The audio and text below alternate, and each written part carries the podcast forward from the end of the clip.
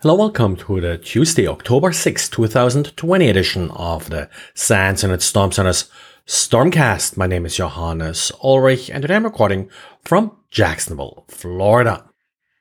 The today is writing about how to deal with the fairly, well, annoying, maybe not sophisticated obfuscation technique, and that's hiding a string inside a larger repeating string. So the first string is just repeated over and over. And then in between uh, these repeated strings, you have sort of one letter at a time, the actual obfuscated payload. In this particular case, of course, some PowerShell script.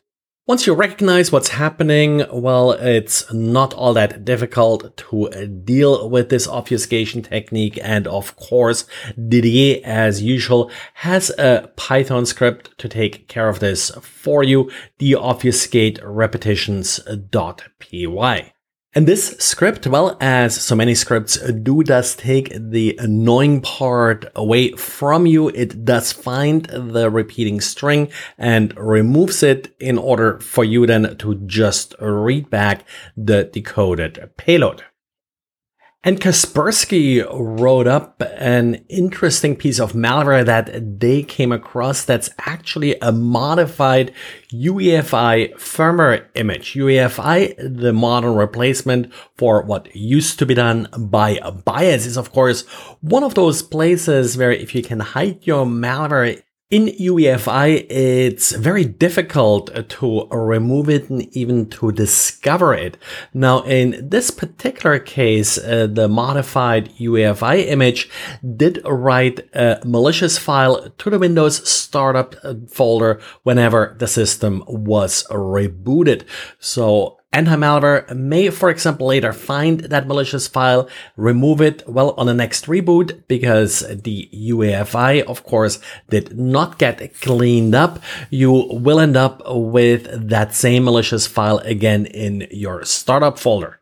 Kaspersky believes that uh, this particular sample was based on similar uh, malware, a UEFI bootkit named Vector EDK that was made public when hacking team's uh, code was leaked in 2015. So overall, of course, the idea is not new.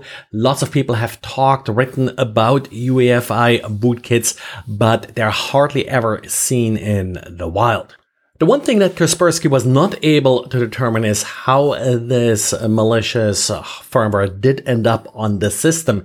This often does require physical access uh, to the system. And according to Kaspersky, it wasn't really clear if uh, this was uh, the case.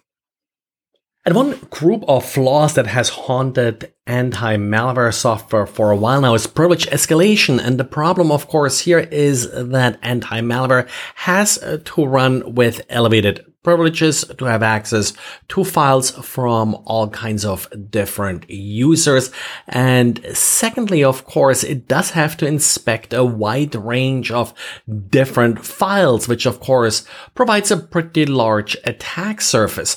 CyberArk looked now at a number of different major antivirus, anti-malware solutions and found that pretty much all of them are suffering from privilege escalation flaws. They looked at Kaspersky, McAfee, Symantec, Fortinet, Checkpoint, Trend Micro, Avira, Microsoft, and Avast F Secure. And uh, yes, all of them are vulnerable to some fairly basic and straightforward uh, problems, like, for example, creating files in shared directories that are also accessible by non-privileged users and then not adjusting permissions correctly, or the good old DLL hijacking vulnerability that we have seen exploited so often before. As an end user, there is really not much you can do other than hope that uh, vendors will patch these vulnerabilities, will hopefully also go actively out and find them and not just wait for third party researchers like CyberArk to report these vulnerabilities to them. All of these vulnerabilities have uh, been reported and patches should be available. And Rapid7 produced an interesting report scanning the internet uh, for SMTP port 25465 and 587. Unless you moved all of your email already to the cloud, you're probably left with a couple of mail servers that are exposed and have to be exposed to the internet.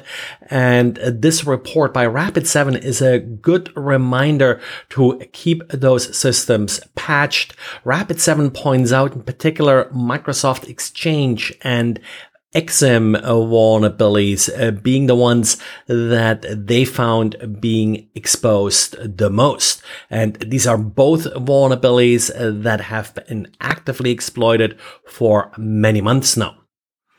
Well, this is it for today. So thanks for listening and talk to you again tomorrow. Bye.